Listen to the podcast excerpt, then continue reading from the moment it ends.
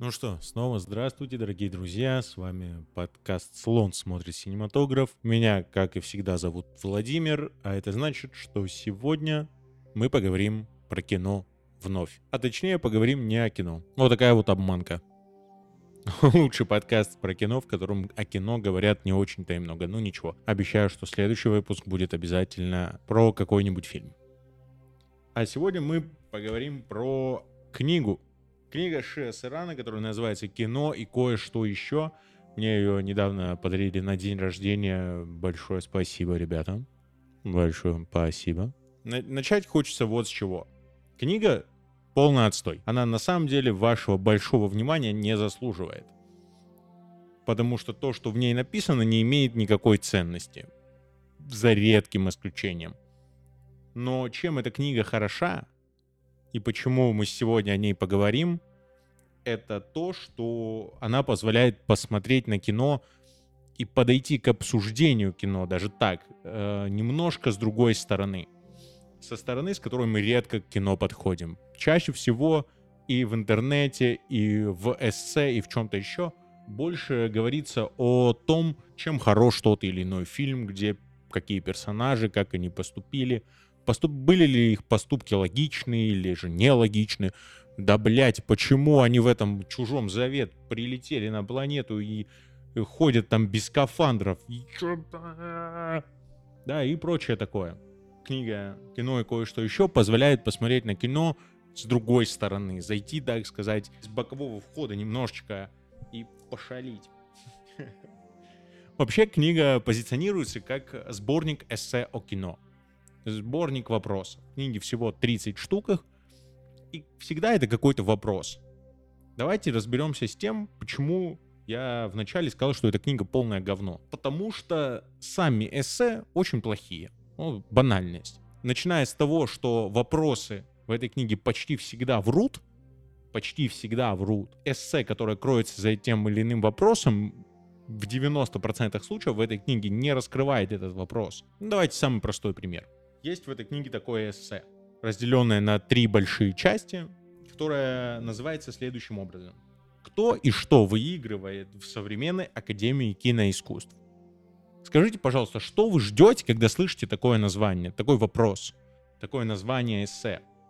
Ну, наверняка вы ждете, что вам расскажут в этом эссе, как собирается Академия киноискусств, как они голосуют, как формируются члены Академии, как они, возможно, изменились за последние там N лет, потому что мы знаем, что не так давно было большое вливание новых людей в индустрию киноакадемии.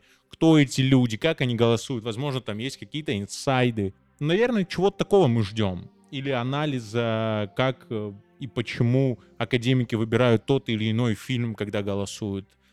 Или хотя бы банально рассказать, как происходит голосование, каков принцип его. Но на самом деле в этом фильме Шес Ирана жалуется, что его любимая романтическая комедия не получила номинацию на Оскар и делает следующее. Он берет каждую церемонию вручения Оскаров, начиная с 95 года, и меняет там номинантов. И просто кратко рассказывает, почему он э, поставил, например, вместо одного фильма другой, или отдал актерскую э, награду вместо одного человека другому. Причем иногда эти аргументы абсолютно идиотские. Ну, даже так, они не то что идиотские, они отсутствуют совершенно. Я веду к тому, что это не то, чего ждешь от книги, которая вначале тебе говорит, это сборник эссе, иногда весьма комичных и не имеющих большого глубокого смысла, а иногда очень даже серьезных. Так вот, серьезных эссе в этой книге просто нет. Они все построены на каких-то абсолютно дебильных допущениях. Иногда некоторые вещи происходят просто без какого-либо подтверждения, хотя бы минимального. В этих же эссе он может отдать какую-то актерскую награду с формулировкой, потому что это шикарно. И больше ничего не написать. Поймите правильно, от сборника эссе я жду большего. Я жду большего погружения. Уж извините, эссе на ютубе от крутых чуваков типа 16 на 9 или эндекшена меня сильно разбалывали. Также в этой книге есть эссе, которое называется «Как насчет пары вопросов о киновселенной Марвел?». Помимо того, что само название эссе ничего не говорит нам о том, что внутри, Вы никогда в жизни не догадаетесь, о чем это эссе. У вас могут быть разные предположения. У меня тоже они были до того, как я не начал его читать. На самом деле это эссе о том, как Шиа Серан разговаривает со своими тремя детьми после того, как они сходили на войну бесконечностей. Это эссе абсолютно бессмысленно. В нем нет никаких вопросов интересных касательно киновселенной Марвел. Это просто абсолютно шизофренический бред. Это делирий. Потому что это маленькие дети, которые несут чепуху, и э, великовозрастный мужик, который делает вид, что это очень-очень глубоко. Но это не так. Ладно, я уже достаточно поругал эту книгу. Неважно, неважно абсолютно, что там написано. Сама по себе книга достаточно приятная. В ней есть прикольные картиночки. Но поговорить, опять же, я хотел не об этом. А о том, что в целом, в целом, почему мне кажется эта книга важной и почему важно о ней поговорить, это потому, что Шия Серана действительно с необычной стороны, скажем так, подходит к кино так, как в публичном поле, в интернете, в книгах не обсуждают фильмы. Например, мне нравится, как называется одно из эссе. Этот фильм был бы лучше, хуже или не изменился бы, если бы главную роль в нем играл Дуэйн Скала Джонсон. Согласитесь, сам по себе вопрос дурацкий. Но он позволяет нам взглянуть на обсуждение киноиндустрии с другого угла. Потому что чаще всего вы таким вопросом не зададитесь. Но подобный подход позволяет нам в целом расширить то, как мы обсуждаем кино. И вот это мне кажется важным. Потому что есть здесь, например, эссе, которое называется «Может быть, в парке юрского периода рапторов неправильно поняли?» Звучит как бредовая теория, но в целом, в целом, это же очень интересно. Иногда отвлекаться, задавать себе такие вопросы о кино, потому что это позволяет нам в целом запустить свой мыслительный процесс, вспомнить много разного интересного и обсудить кино таким образом, каким вы его с друзьями не обсуждаете обычно. Обычно вы говорите, вот, мне понравилась эта сцена, или этот персонаж, или не понравился, или здесь они поступили логично или нелогично, или красивый кадр, хорошая шутка и так дальше. Мы берем какие-то частности, но ведь на самом деле кино можно рассматривать намного шире и задаваться вопросами намного более или безумными, или дурацкими, иногда просто более интересными, чем хорошо ли сыграла Кейт Бланшет в фильме «Тар». Да, понятное дело, хорошо, Кейт Бланшет вообще богоподобно. Но ведь настоящего спора из этого не получится. А вот вопрос, в чем был Доминик Торетто хорош в фильмах «Форсаж», а в чем обосрался, ну, на районе может пару ебальников слететь после такого вопроса в горячей фазе обсуждения. А зачем мы еще увлекаемся искусством, если не будем спорить о нем с пацанчиками на районе и бить за него ебальники? Тогда все это бессмысленно.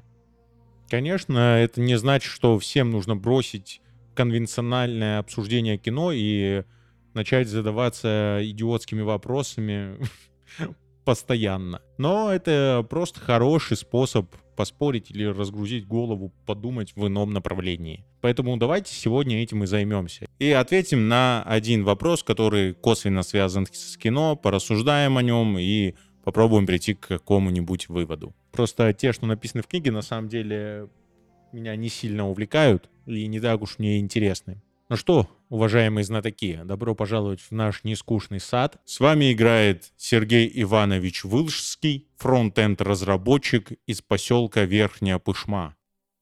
Внимание, вопрос.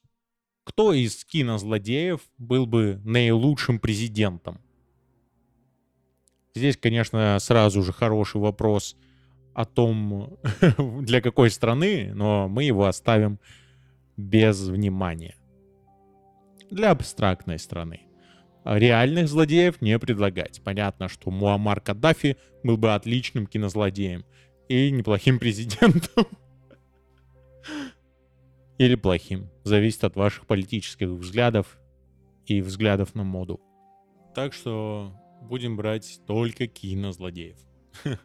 Конечно, не обойдется без тех, кто начинал свою карьеру злодея в романах и книгах, но тут уж ничего не поделаешь, слишком часто хорошие книжки экранизируются, и слишком часто хорошие злодеи сначала обретают свою жизнь в книгах.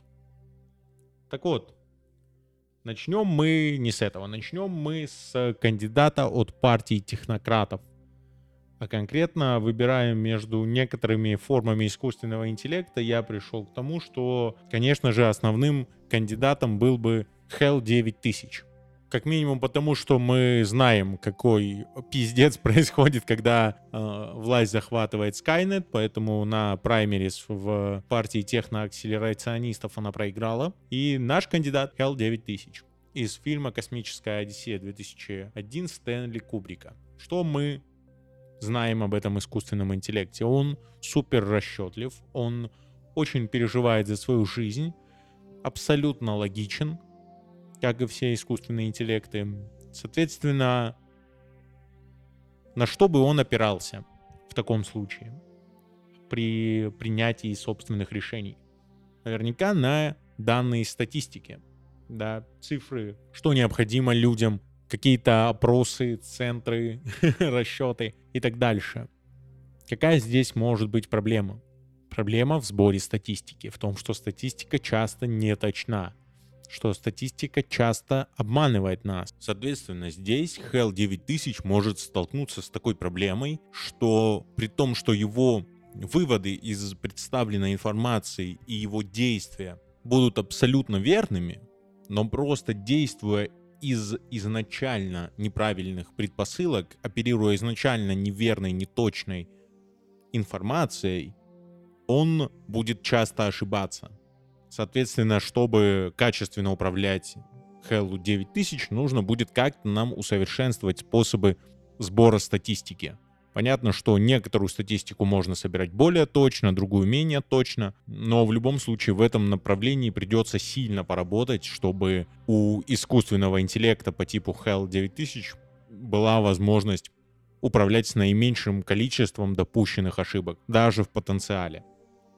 Следующая проблема, которая мне здесь видится, это проблема этическая. Так как Hell 9000 абсолютно безэмоционален. А это значит, что какие-то проблемы, которые лежат вне цифр, ему будет очень сложно понять. Например, такая вещь, как национальная идея, как ее оцифровать искусственному интеллекту. Что для искусственного интеллекта суверенитет или историческая память? Да, это все достаточно сложные вопросы. Право на аборты, право на гей-браки. Это вопросы этические, как искусственный интеллект к этому отнесется, как он будет этим оперировать, как он будет решать эти вопросы. Опираясь лишь на данные сбора статистики по мнениям людей, например, там выход на площадь и обзвон всех людей, да, или там, я не знаю, рассылка всем в Телеграме с э, голосованием. Считаете ли вы, что парады 9 мая следует прекратить? Да или нет? Считаете ли вы, что такой-то пункт, параграф в учебниках истории нужно отменить? Да или нет? Это все очень тонкая дорожка, насколько она вообще применима, насколько это может быть актуальным и рабочим. Это большой вопрос. Поэтому здесь мне видится, Hell 9000 не сможет адекватно президентствовать, адекватно управлять страной ввиду этих двух больших проблем. Если бы у нас были более совершенные инструменты статистики, статистические погрешности как-то можно нивелировать, да, все-таки оперируя огромными массивами данных, можно свести эти погрешности к каким-то минимальным значениям. Но вопрос этический все еще остается. Как Hell 9000 будет взаимодействовать с церковью? Это большой вопрос. Э, поэтому я думаю, что искусственный интеллект пока не готов. По крайней мере, в том состоянии, в котором он представлен в космической Одиссее, а это намного более продвинутый интеллект, чем даже есть сейчас э, в формате чат GPT, да. Э, Hell 9000 намного умнее, чем чат GPT. Соответственно, даже в таком варианте он не способен пока что на управление государством, как мне видится это. Поэтому Hell 9000 интересный вариант, но условия для того, чтобы он смог управлять грамотно, пока что не проявились. Но еще надо помнить, что он, конечно, такой тот еще садист.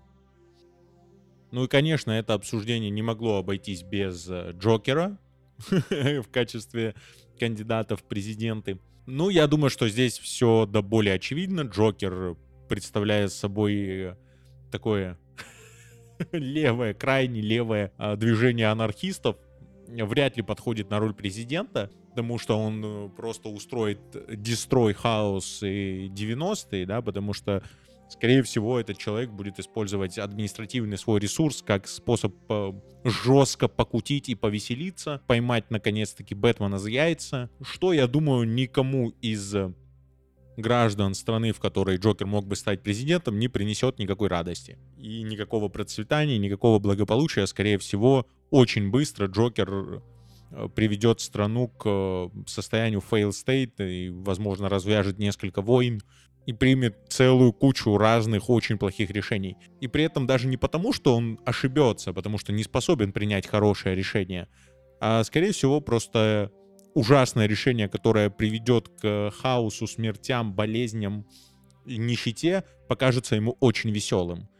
Соответственно, Джокера мы никак не можем рассматривать в качестве серьезной кандидатуры в президенты. Следующий кандидат, которого я вам предлагаю, это Круэлла Девиль персонаж, главный злодей одного из моих любимых детских мультфильмов 101 Далматинец. Итак, первый самый очевидный плюс э, Круэллы Девиль как президента. Это то, что она женщина. Женщина-президент — это очень прогрессивно, это очень хорошо, это сразу показывает вашу страну как э, передовую державу, которой нет стереотипа о патриархальной власти, которой отступает маскулинность, это значит, что вы входите в круг рукопожатных, хороших людей, да, если у вас женщина-президент, это, с ней все захотят встретиться, э, ваши партнеры скажут, как же это круто и хорошо, как же это прекрасно, что женщина смогла в такой-то стране стать президентом, и это вновь доказывает, что женщины способны на все. И лучше, чем мужчины, делают что угодно. Конечно, все это так и есть. Помимо этого, Круэлла Девиль — это представительница очень богатого рода. Это значит, что у нее есть хорошее образование. Это значит, что она с детства крутится в кругах людей, которые являются элитой той страны, в которой она живет. Это значит, что у нее есть знакомства, у нее есть рычаги и со всеми более-менее хорошие отношения. Это большой плюс для лидера страны. Это значит, что можно найти компромиссы во внутренней политике, договориться со всеми нужными олигархами и образовать вокруг своей фигуры такой консенсус элит, что позволит упрочить власть и не отвлекаться на различные там сигналы внутренние, которые могут как-то пошатнуть вашу легитимность. Конкретно с Круэллой Девиль есть, конечно, и проблемы. Это то, что этот человек имеет не очень хорошие организаторские способности, да, не может украсть сраных далматинцев или добыть их каким-то другим способом, что просто безумие. А, и еще человек немножечко болен. У нее явно есть одержимость, у нее мания. И это может очень плохо сказаться на том, какие решения она будет принимать или как она будет выглядеть в СМИ или на каких-то пресс-конференциях или на встречах с лидерами других стран.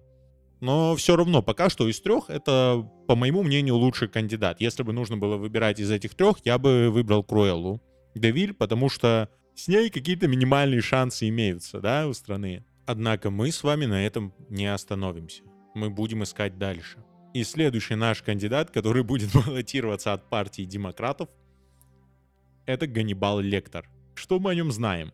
Лектор — это очень умный, очень хладнокровный и расчетливый человек. Ярко выраженный харизматик, который очень тонко может чувствовать настроение людей, он может ими манипулировать и направлять их в ту сторону, в которую ему наиболее выгодно в данный момент. Что для политика является чуть ли не основным качеством. Соответственно, я думаю, что если бы среди наших кандидатов были актуальные выборы, он был бы среди моих фаворитов.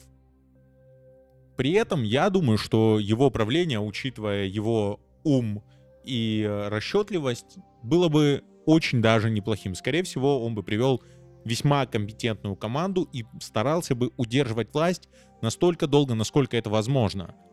А после того, как он бы от нее отошел, мы бы узнали из рассекреченных документов о том, что он творил какие-то абсолютно, блядь, ужасные вещи, просто очень тщательно их скрывал. Но, скорее всего, средний уровень жизни в той стране, в которой бы руководителем стал Ганнибал Лектор, чуть-чуть поднялся бы. Ну, опять же, зависит, конечно, от страны, но мы берем какую-то абстрактную страну в вакууме. Скорее всего, это был бы весьма компетентный руководитель, после смерти которого все бы узнали какую-то жуткую правду, которая скрывалась все это время за личиной доброго, милого и харизматичного политика. И его бы впоследствии сравнивали с какими-нибудь э, ужасными африканскими диктаторами, которые там творили полную жесть. Ну и последним предложенный мной кандидат это Алексей Навальный. А, нет, это Саруман из «Властелина колец». Почему не Саурон, спросите вы? Потому что про Саурона мы знаем не так уж много. Из фильмов, да, конечно, могут сейчас выйти люди, которые от корки до корки вызубрили Сильмариллион и рассказать мне, что почем, и вообще пояснить, где я не прав но я беру только киносоставляющую, да, и там Саурон, скажем так, показан не ахти каким управленцем и не таким уж интересным, не так уж его там много. А вот Сарумана это другое дело. Итак, из безусловных плюсов Сарумана. Он, блядь, волшебник. Причем не абы какой волшебник, а глава Ордена Волшебников в «Властелине колец». Что уже говорит нам о том, что он самый крутой из них. Я думаю, рассказывать о том, что магия может очень помочь в политике, не надо. Можно найти миллион и одно применение. Это первый вариант.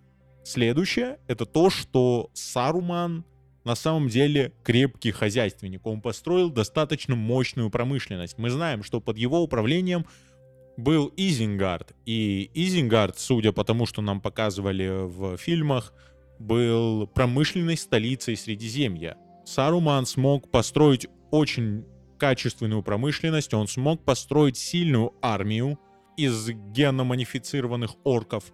Соответственно, очень даже не дурно.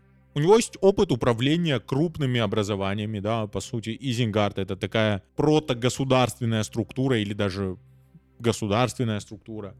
И помимо опыта управления, у него просто очень много опыта. Саруман очень давно живет. Конечно, ему бы нужно было привыкнуть к современному миру, но я думаю, учитывая его опыт и его магические способности, он бы достаточно быстро сообразил, что к чему здесь. Соответственно, мой кандидат — это Саруман. Мне кажется, он бы смог наиболее полно и наиболее четко управлять государством, особенно в условиях того, что нет Саурона в реальном мире. Соответственно, никто не сможет соблазнить белого волшебника на хуевые поступки. Нет кольца всевластия. А учитывая все вышесказанное о нем, да он сам на клыка любому накидает. Так что кандидат в президенты от подкаста «Слон смотрит синематограф» волшебник Саруман из Средиземья. Из «Властелина колец». А вы что думать? Может, я кого-то забыл из крутых злодеев, которые могли бы побороться? Или вы не согласны с моим мнением? Кто из кинозлодеев, по-вашему, мог бы быть хорошим президентом или не очень хорошим президентом, но вы бы на это посмотрели? Пишите, а, пишите свои мысли об этом а, в комментариях в Телеграме, в канале «Слон смотрит синематограф». Если вашу голову занимают какие-то еще интересные вопросы о кино, которые вам не с кем обсудить, тоже пишите их в комментарии, давайте общаться, давайте э, говорить о кино, давайте обсуждать кино, давайте любить кино. А, а на сегодня у меня все.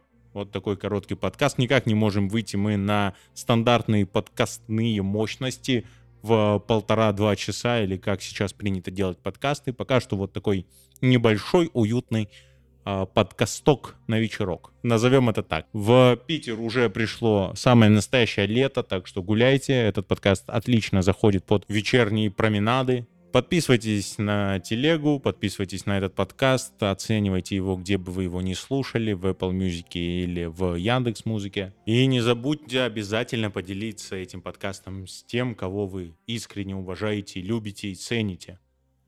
А на сегодня у меня точно все. Обрубаем этот синематограф.